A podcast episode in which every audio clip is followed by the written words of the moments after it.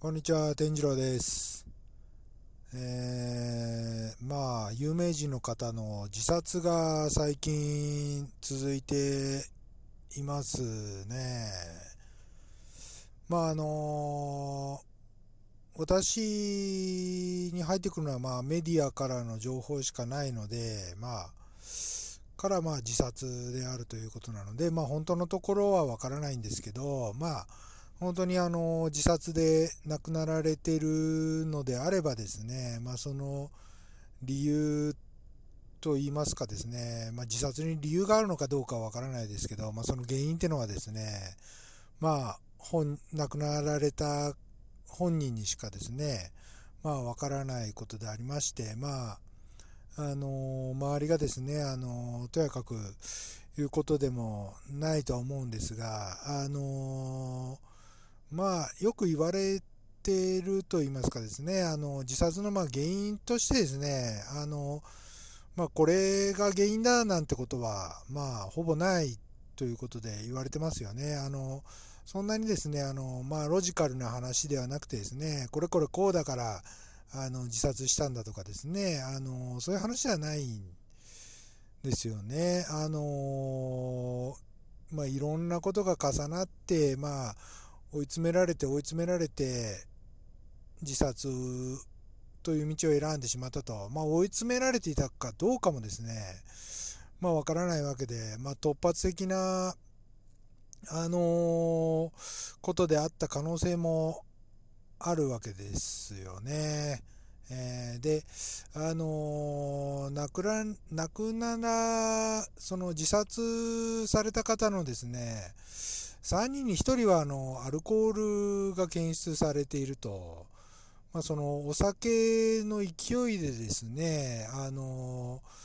突発的に自殺を選んでしまったということもあるみたいですね。まあ、考えようによってはですね、あのまあ、シラフな状態でですね、自ら死を選ぶなんて怖くて怖くてとてもじゃないですけど、まあ、できないということもも、えー言えるんじゃないでしょうかということですよね。えーであのーもう一つですねそのストレス発散でですねお酒ってのはですねあのー無理なようですねお酒はストレス発散にはならないみたいですねあのーまあその時はですね酔っ払っている時はあのーえー嫌なことを忘れれるっていうのは確かに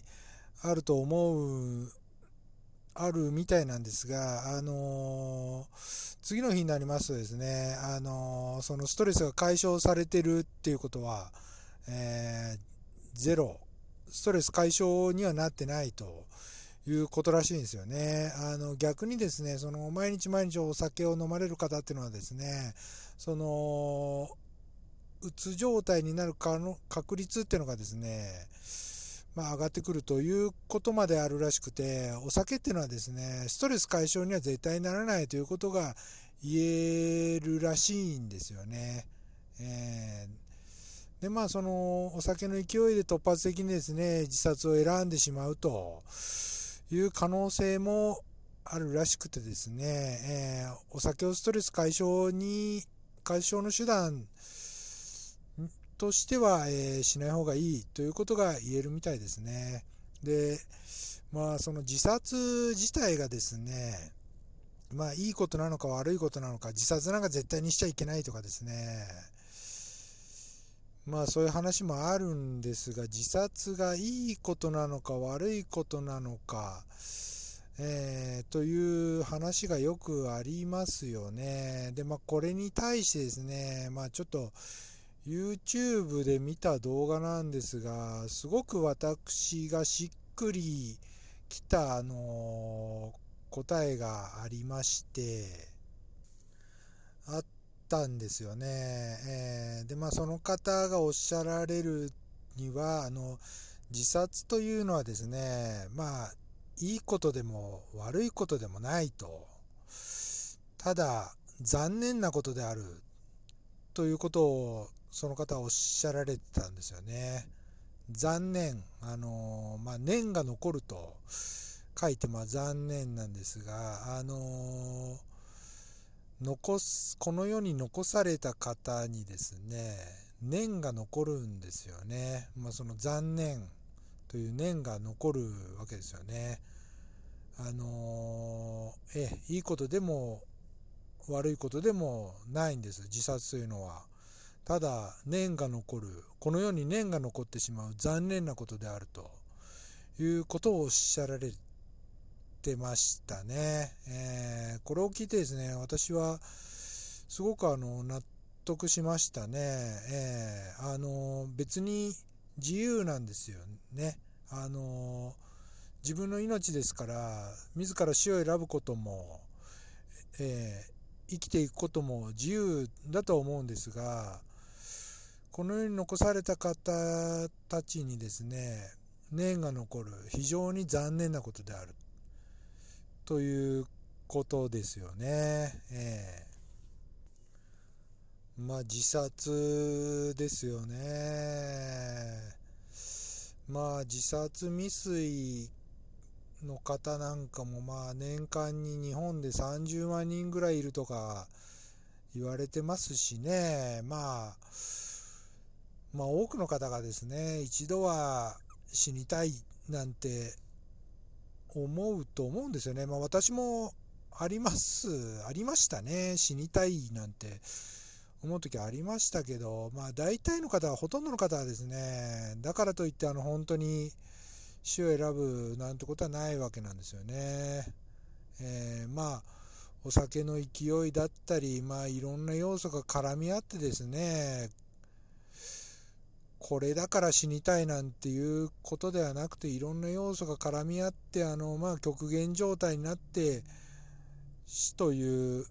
手段を選ん、えー、自ら死んでしまうという手段をですね取ってしまうと、えー、でまあその自殺に至るですね極限状態っていうのもあの5分から10分っていうのが